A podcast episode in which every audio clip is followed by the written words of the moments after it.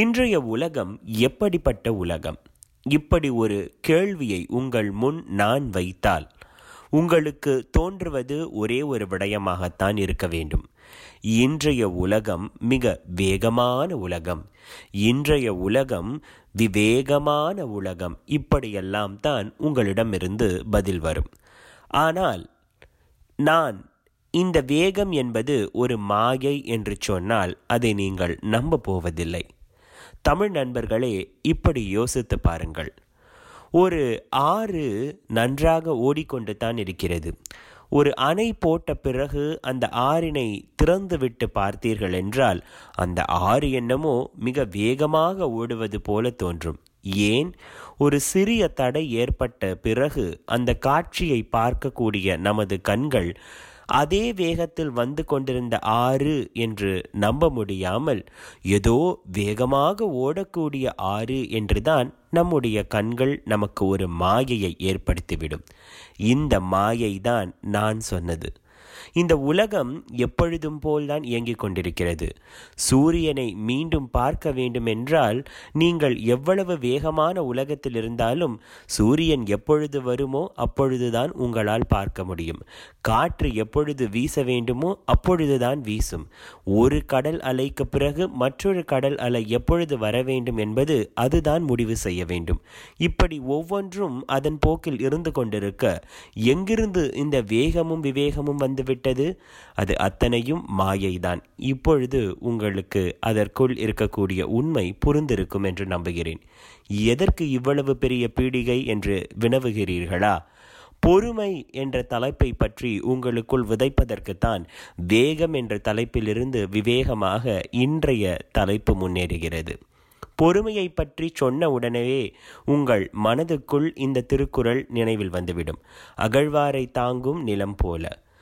நிலம் எப்படி தன்னை அகழ்வாரை தாங்குகிறதோ அப்படி தன்னை இகழ்வார் பொறுத்தல் தலை என்று வள்ளுவ ஆசான் கூறுவது நம் அனைவருக்கும் நினைவில் நின்ற ஒரு கருத்தே.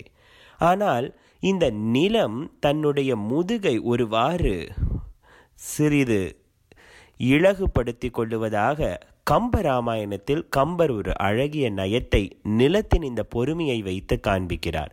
இதோ அந்த பாடல். நெடுநிலமகள் முதுகு ஆற்ற. நின்று உயர் தட நிமிர் வடவரைத்தும் நான் உற. இடம் இலை இலகு என வந்தது அங்கனம். இடம் இலை உலகு என வந்தது அங்கனம் கடல்புரை திருநகர் இறைத்து காணவே. இந்த வில்லை வளைக்கக்கூடிய நிகழ்வு என்பது வில்லில் நான் ஏற்றக்கூடிய நிகழ்வு என்பது கம்பராமாயணத்தில் வரக்கூடிய நிகழ்வு என்று நம் அனைவருக்கும் தெரிந்த செய்திதான். ஆனால் இதில் புதியதாக ஒரு நிலத்தின் அந்த முதுகை புடைத்து கொண்டு சிறிது ஆசுவாசப்படுத்திக் கொள்ளக்கூடிய உவமை என்பது எதற்கு வந்தது? நெடு நிலமகள் முதுகு ஆற்ற என்று கம்பர் அந்த வில்லினை கொண்டு வரக்கூடிய காட்சியை சொல்லும் பொழுது இந்த உவமையை பயன்படுத்துகிறார்.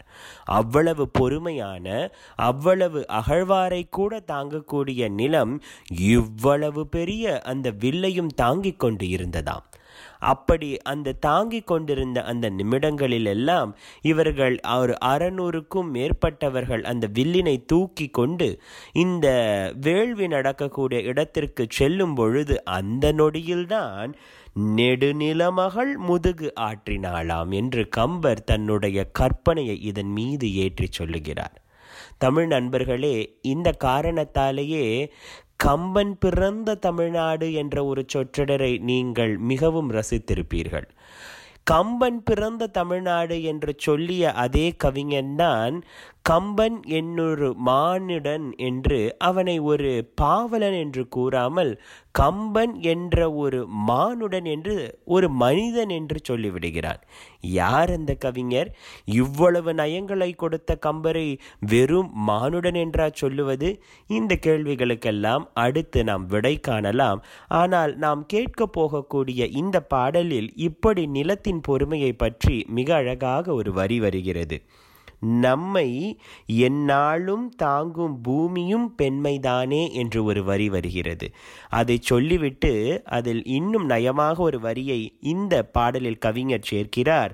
பெண்ணிடம் மனதை கொடுத்து விட்டால் போதும் பௌர்ணமிதானே வாழ்வின் எந்த நாளும். என்ன அழகான வரிகள். ஒரு நாடோடியின் பாடலாக வருவதாக இந்த பாடலின் முதல் வரி ஆரம்பிக்கிறது.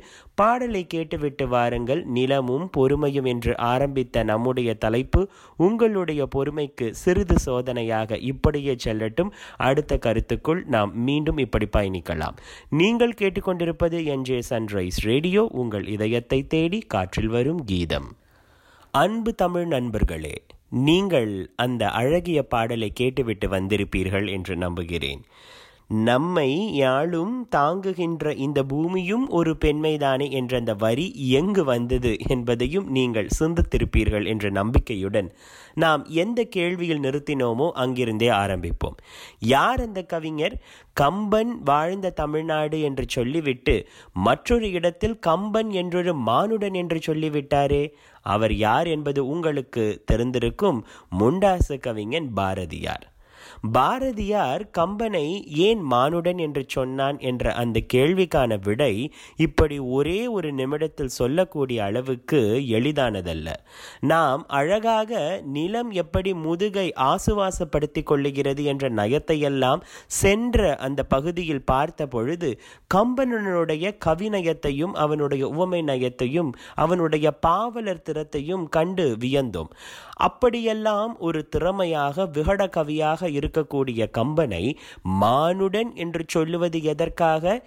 இந்த கேள்விக்கான விடை இந்த தமிழ் இனி செவி வழியில் நீங்கள் உங்கள் செவி வழியாக இன்னும் சில நிகழ்ச்சிகளில் தொடர்ந்து கேட்டுக்கொண்டே இருப்பீர்கள். இருந்தாலும் இந்த கேள்வியை உங்கள் மனதில் ஒரு இடத்தில் புதைத்துக் கொள்ளுங்கள். கம்பனை பற்றி இப்படி சொல்லக்கூடிய பாரதியார் பொறுமையை பற்றியும் ஒரு இடத்தில் மிக அழகாக விவரிக்கிறார். இதே போல ஒரு புராண கதையான பஞ்ச பாண்டவர்களை பற்றி அவர் எழுதக்கூடிய அந்த பாஞ்சாலி சபதத்தில் பீமன் இப்படி ஒரு வசனத்தை சொல்வதாக இதே பாரதியார் பொறுமையை உணர்த்தி சொல்லுவதாக எழுதுகிறார். ஆடி இழந்து விட்டாய் தவறு செய்து விட்டாய் அன்னே நாட்டையெல்லாம் தொலைத்தாய் அன்னே நாங்கள் பொறுத்திருந்தோம். மீட்டும் எமை அடிமை செய்தாய் மேலும் பொறுத்திருந்தோம். துருபதன் மகளை திட்ட தூய் நன் உடன் பிறப்ப இருபகடை என்றாய். ஐயோ இவர் கடிமை என்றாய். இது பொறுப்பதில்லை. இப்படியெல்லாம் சொல்லக்கூடிய பீமன் இன்னும் முன்னேறி சென்று இந்த பொறுமையெல்லாம் ஒரு இடத்தில் இழந்ததாக சொல்லுகிறான். இரு பகடை என்றாய் ஐயோ இவர் கடிமை என்றாய் இது பொறுப்பதில்லை தம்பி எரிதழல் கொண்டு வா. கதிரை வைத்து இழந்தான் அண்ணன் கையை எரித்திடுவோம். பாரதியார் பொறுமையை பறைசாற்றிக் கொண்டே வந்த அந்த வசனங்களில் இறுதியாக பீமனுடைய பொறுமை இழக்கக்கூடிய தன்மையை காண்பிப்பதற்கு இப்படி ஒரு ஆணித்தரமான சொற்களை பயன்படுத்துகிறார். எரிதழல் கொண்டு வா கதிரை வைத்து இழந்தான் அண்ணன் கையை எரித்திடுவோம். அன்பு நேயர்களே தருமன் எனக்கூடிய அண்ணனை பார்த்துதான் இந்த வசனங்கள் செல்லுகிறது. இந்த கதையில் வரக்கூடிய கதாபாத்திரங்கள் காண்பிக்கக்கூடிய உயர்ந்த கருத்துக்களையும் நாம் சிந்திக்க வேண்டும் என்பதற்காகவே பீமன் இப்படி ஒரு வசனத்தை சொல்வதாக பாரதியார் எழுதியுள்ளார். பீமன் பொறுமையை இழக்கின்றான். அதை காண்பிக்கக்கூடிய இடம்தான் கையை எரித்திடுவோம் என்ற வசனம். ஆனால் இதனை எல்லாம் கேட்டுக்கொண்டிருக்கக்கூடிய தருமன் அறத்திற்கே உருவமாக நம்பப்படக்கூடியவன் பொறுமை இழக்கவில்லை என்ற உட்கருத்தையும் காண்பிக்கக்கூடிய இடம்தான் அது. இப்படி அண்ணன் தம்பி பொறுமை இதையெல்லாம் சொல்லும் பொழுது தமிழ் சினிமாவின் பக்கங்களை புரட்டி பார்த்தால் இந்த ஒரு பாடல்தான் நம்முடைய எண்ண அலைகளுக்குள் மிக அதிகமாக ஓட்டம் பிடிக்கும். அந்த பாடலை கேட்காமல் இருக்க முடியுமா? கேட்டுவிட்டு வாருங்கள். செவி வழி தமிழினி எனும் இந்த நிகழ்ச்சி மேலும் என்ன எங்கே உங்களை அழைத்து செல்ல போகிறது என்பதையும் சிந்தித்து கொண்டே இருங்கள். அந்த அண்ணன் தம்பியின் உறவுகளை எல்லாம் மேம்படுத்தக்கூடிய மிக அழகான இந்த பாடலுக்கு பிறகு உங்களை சந்திக்கிறேன். உங்கள் தமிழ் நண்பன் பார்த்திபன் ரவிக்குமார். நீங்கள் கேட்டுக்கொண்டிருப்பது என்ஜே சன்ரைஸ் ரேடியோ. உங்கள் இதயத்தை தேடி காற்றில் வரும் கீதம். எங்கள் வீட்டில் எல்லா நாளும் கார்த்திகை. இந்த பாடலை இப்பொழுது எல்லாம் விகடத்திற்காக பயன்படுத்துகிறார்கள். ஆனால் தமிழ் சினிமாவை மிக அதிகமாக பின்பற்றி வரக்கூடியவர்களுக்கு தெரிந்திருக்கும் இந்த பாடல் வந்த புதிதில். இந்த பாடல் அப்படி ஒரு மனதை வருடக்கூடிய பாடலாகவும் பலருக்கு தங்களுடைய நினைவுகளை மீண்டும் கொண்டு வரக்கூடிய பாடலாகவும் இருந்திருக்கும். எங்கள் வீட்டில் எல்லா நாளும் கார்த்திகை என்ற பாடல் விகடத்தை இன்று புலப்படுத்தி வந்தாலும் இந்த பாடலை ஒவ்வொரு தடவையும் இப்படி அயல் தேசத்தில் இருக்கக்கூடிய சிலருக்கு தங்களுடைய நினைவுகளை மிக அழகாக காண்பித்துவிடும். தங்கள் உறவுகளை கண்ணாடி போல தங்களுடைய கண்களுக்கு முன்பு நிறுத்திவிடும். கார்த்திகை என்று சொல்லும் பொழுது இப்பொழுது தீபாவளியை கொண்டாடி கொண்டிருக்கும் உங்கள் அனைவருக்கும் என்ஜே சன்ரைஸ் தமிழ் ரேடியோவின் தீபாவளி நல்வாழ்த்துக்கள். உங்கள் தமிழ் நண்பன் பார்த்திபன் ரவிக்குமாரின் மிக உண்மையான ஆழமான அன்பான வாழ்த்துக்களுடன் இந்த நிகழ்ச்சியில் இந்த விடயத்தை பற்றியும் சிறிது சிந்திப்போம். கார்த்திகை தீபம் என்று சொல்லும் பொழுது அந்த வாசலில் ஏற்றக்கூடிய தீபங்கள் தான் நமக்கு நினைவு வருகிறது. சென்ற பகுதியில் பீமனுடைய பொறுமை இழக்கும் தன்மையை காண்பிப்பதாக நினைத்த பாரதியார் அதே பாஞ்சாலி சபதத்தில் தருமன் இருக்கக்கூடிய பொறுமையினை அதில் மறைத்துச் சொல்வதாக கூறியிருந்தோம். இப்படியெல்லாம் நயங்கள் இருக்கக்கூடிய பாரதியாருடைய வாழ்வில் கார்த்திகை தீபம் எனக்கூடிய திருவிழா வரக்கூடிய ஒரு நாள். அந்த நாளில் அவருடைய வாழ்வில் நடந்த ஒரு விடயத்தையும் சிந்தித்து பார்ப்போம். செவிவழி தமிழினி எனும் இந்த நிகழ்வு தமிழில் இருக்கக்கூடிய சொற்களை மட்டும் கையாண்டு பார்க்கக்கூடிய இடமல்ல தமிழ் சொற்களை கையாண்ட மா மனிதர்கள் வாழ்க்கையில் கையாண்ட விதத்தையும் நாம் பார்க்கத்தான் வேண்டும். செல்லம்மாள் எனக்கூடிய அவருடைய மனைவி வாசலில் இப்படி ஒரு பெண்மணியிடம் பேசி கொண்டிருக்கிறாள். செல்லம்மாள் சொல்லுகிறாள் என்ன அம்மா இப்படி இந்த நேரத்தில் சொல்லுகிறாயே அத்துணை பேரும் தன்னுடைய வாசலில் கார்த்திகை தீப விளக்குகளை ஏற்றி கொண்டிருக்கிறார்கள். நானும் ஏற்றலாம் என்றுதானே உன்னை என்னை வாங்க அனுப்பி வைத்தேன் இப்படி வந்து இல்லை என்று சொல்லுகிறாயே என்று பணிப்பெண்ணிடம் வாக்குவாதம் செய்து கொண்டிருக்கிறார். இதை அத்துணையுமே அந்த வீட்டின் முன்புற அறையிலிருந்து கேட்டுக்கொண்டிருக்கக்கூடிய பாரதியார் இப்படி ஒரு குரல் எழுப்புகிறார். செல்லம்மா அந்த பணிப்பெண்ணை ஏன் இப்படி இந்த நேரத்தில் போய் வா என்று சொல்லுகிறாய்? ஏன் விளக்கு என்ன இருந்தால்தான் எரியுமா? வேண்டுமென்றால் இரண்டு மெழுகுவர்த்தியை கொண்டு அங்கு ஏற்றி வை. அதுவும் ஏன் என்றால் வாசலில்தான் மின் விளக்கு எரிகிறதே மெழுகுவர்த்தி போதும் என்று பாரதியாருடைய குரல் செல்லம்மாள் சொல்லுகிறாள் போதும் போதும் உங்களுடைய புதிய எண்ணங்கள் எல்லாம். இதெல்லாம் நம்முடைய கடவுளுக்கு ஆகாது. அதுவும் மெழுகுவர்த்தியில் இருப்பது என்ன என்றே எனக்கு தெரியாது. அந்த கொழுப்பையெல்லாம் வைத்து லட்சுமியை வீட்டுக்குள் வர வைக்க முடியாது. என்னால் இந்த கருத்தை ஏற்றுக்கொள்ளவே முடியாது என்று செல்லம்மாள் பதிலளித்து விடுகிறார் பாரதியார் அப்படியே விட்டு விடுவாரா என்ன? எப்படியெல்லாம் நயங்களை கையாண்டவர் என்பதனால் செல்லம்மாளை எப்படியோ நிறைய விடயங்களை சொல்லி வாசலில் மெழுகுவர்த்தி ஏற்றவும் செய்து விடுகிறார். அவர் எப்படி செல்லமாலை அப்படி செய்ய வைத்திருப்பார்? இந்த கேள்விக்கான பதில் மிகவும் சுவாரஸ்யமானது. இப்படி செல்லம்மாளிடம் வாக்குவாதம் செய்து கொண்டிருக்கும் பொழுதுதான் அதே அறையில் சில குழந்தைகள் அவருடைய குழந்தைகளுடன் சேர்ந்து பாரதியாரை பார்க்க வந்திருந்தன. அப்பொழுது அந்த குழந்தைகளிடம் பாரதியார் இப்படி கேட்கிறார் செல்லம்மாளிடம் நான் மெழுகுவர்த்தியை ஏற்றச் சொல்கிறேன். குழந்தைகளை உங்களுக்கு தெரியுமா? கார்த்திகை தீபத்தில் ஏன் வாசலில் விளக்கு ஏற்றச் சொல்லுகிறார்கள்? அப்பொழுது ஒரு பெண்மணி சொல்லுகிறாள் பெண் குழந்தை சொல்லுகிறாள் இப்படி ஏற்றினால்தான் வீட்டில் லக்ஷ்மி வருவாள்.